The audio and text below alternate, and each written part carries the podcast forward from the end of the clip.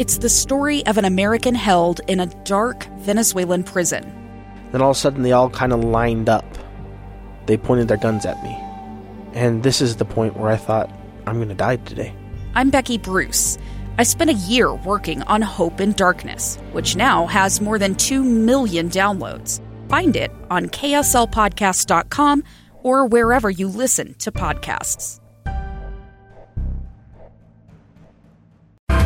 Back to Live Mike. I'm Lee Lonsberry. I'm very grateful to you for listening to this segment. I'm very much looking forward to this conversation. I'm joined in studio by a former governor of Massachusetts. Now, it's not the one you think. Not Mitt Romney. Here sitting with me is former Governor Bill Weld, who is running for president as a Republican. Sir, how are you? I'm great. It's always terrific to be back in the best small city in America. Back. What's your prior experience here? Well, I ran in the 2016 cycle, and our campaign was headquartered in Salt Lake City. Very good. You referring to your time running alongside? As I was running Libertarian for VP, along with my fellow former Republican Governor Gary Johnson of New Mexico. Sure.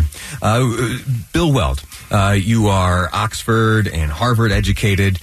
You served as legal counsel to the House Judiciary Committee during the Watergate saga, later appointed U.S. Attorney for the District of Massachusetts by Ronald Reagan. Then in 1990, your career took a turn. You successfully ran for governor of Massachusetts as a Republican.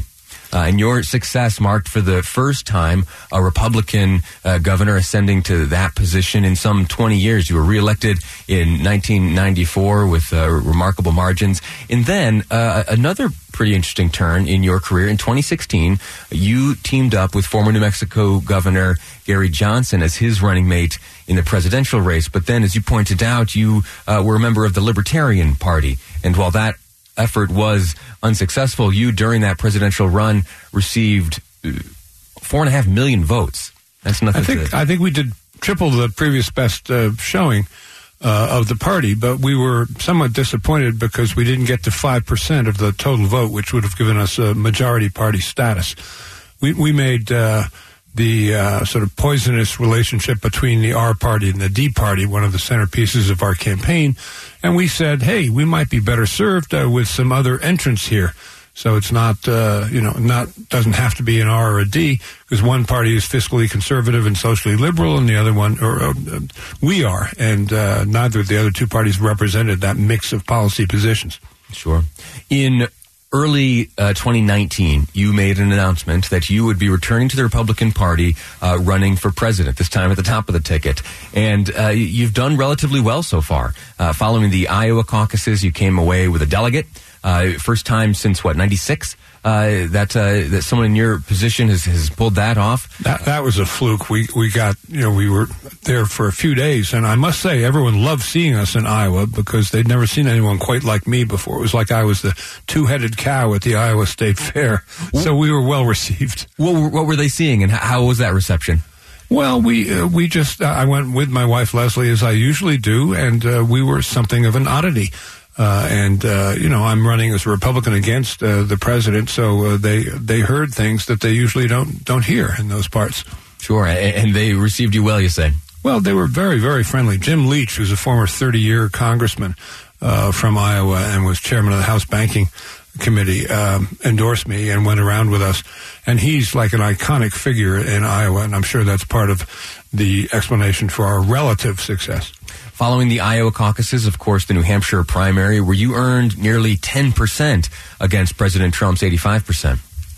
Yeah, 10%. I'd hope for better, frankly. And we have 14 states coming up on Super Tuesday on March 3rd, including Massachusetts, Vermont, Utah, Colorado, California. There's a lot of interesting states there. The morning after Super Tuesday, what do you predict the results to be? I don't know. I would not have been able to successfully predict either Iowa or New Hampshire. And in Iowa, they can't predict the results even after the caucuses occur. So I don't feel too bad about that. But I want to make sure that everyone knows there's an alternative to the president because, I think his behavior is getting increasingly antic, and it just We can't have it that nobody ever says anything other than what a beautiful new set of clothes that emperor has on. In modern U.S. history, no incumbent president has ever lost a primary nomination. The exceptions to this, of course, date back to a time where the primary process was vastly different than it is today. Some of those notable exceptions pre-modern era were presidents who assumed the office after the death of their predecessor, folks like John Tyler, Andrew Johnson, Chester A. Arthur. Well, let me ask you, sir, why embark on this seemingly uphill battle? Well, there's another statistic, which is that when a sitting president has run for re-election in the modern era, even if they didn't lose the New Hampshire primary, if they had a primary challenger, all five lost, all five who had a primary challenger. The one I was deeply involved with was George Bush 41, who was challenged by Pat Buchanan, and Pat got 37% of the vote, nowhere near a majority in the New Hampshire primary. And it was just the beginning of a long slide down for my great friend, George Bush 41, who just a month and a half earlier had been at 91% popularity, both parties nationwide. Remember, that's when he and Colin Powell had just won the first Gulf War. Sure. So things can happen in politics, and it's been a very enjoyable ride, and it's going to continue. You are a man of much accomplishment. You've not only had a front seat to so much history, but you've also made history yourself. As you seek to enlarge your pool of support from voters and those endorsing you, are you asking people to vote for Bill Weld or against Donald Trump? No, I'm asking them to vote for Bill Weld. I mean, I'm the only economic conservative in the Republican Party now. Certainly the only one running for president. But after, you know, the regular $1 trillion deficits in Washington, I'm not sure who any other economic conservative in the Republican Party would be, other than George Will, and he doesn't hold elective office. But, you know, when I was in governor, I was ranked the most fiscally conservative governor in the United States. And that's coming after Mike Dukakis in Massachusetts, which until I got there used to be called Taxachusetts. So that was a change, and that's a big part of my platform, is that, you know, being fiscally conservative used to be associated with the Republican Party, and we've really cut loose from our moorings there. Frankly, the Republican Party always used to be identified with environmental protection and worrying about things like clean air and clean water. And that has taken a direct 180 under this president. You know, he gets a lot of credit for deregulation. Half of the stuff that's been deregulated has been clean air and clean water. Yeah. And, you know, you look out the window, even in this beautiful city, and if there's an inversion, you know, you see a lot of smog. It's almost like Los Angeles. Talk to Utahns for a moment. Utahns, we have a track record here of being open to, quote, other options. In 2016, Evan McMullen here earned nearly 22% of the Utah vote. And Evan is supporting me, I would point out. Okay. His effort kept President Trump below 50% here in the state. Why should Utahns consider Bill Weld? Well, I've loved the state for a long time. I was a close colleague of Brent Ward when he was the U.S. attorney under Reagan, together with me. I spent a lot of time out here in the last cycle, got to know the people, got to know the geography.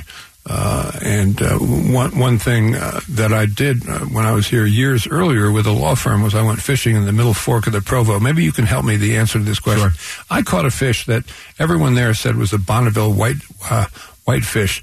And my guy, Joe Hunter, who's my national press person that lives in Park City, says there's no such thing as a Bonneville white fish in the Middle Fork of the Provo. Can you set us straight on that one? I wish I could. I am not the angler, and I apologize for that. Let me ask you a few final questions here. Your recent attempt to seek public office before the effort you're engaging in currently was done under the Libertarian banner. You were, of course, the running mate to Libertarian nominee Gary Johnson during the 2016 race.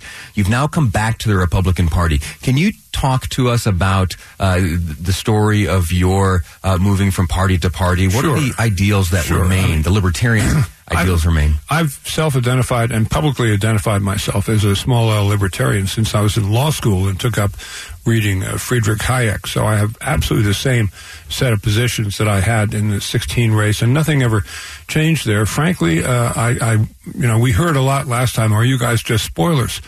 And I wanted to be sure that this time there would be an answer to that question. No, I'm going directly against Mr. Trump, and every vote that I get is going to definitely come out of his side.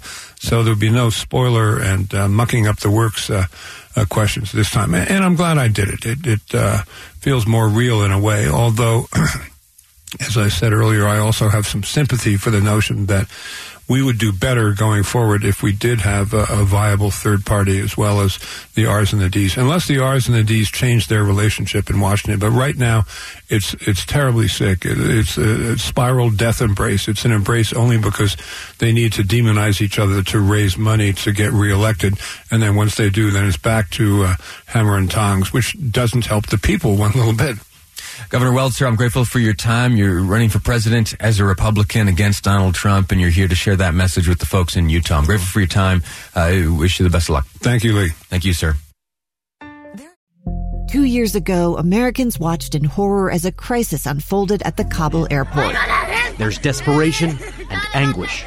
More than 80,000 Afghans have since arrived in America, but this story is still unfolding. I'm Andrea Smartin. In my new podcast, Stranger Becomes Neighbor, we'll find out what happens to these new arrivals in our communities. Who would help our newest neighbors? Follow us at KSLpodcast.com, Apple Podcasts, or anywhere else you listen.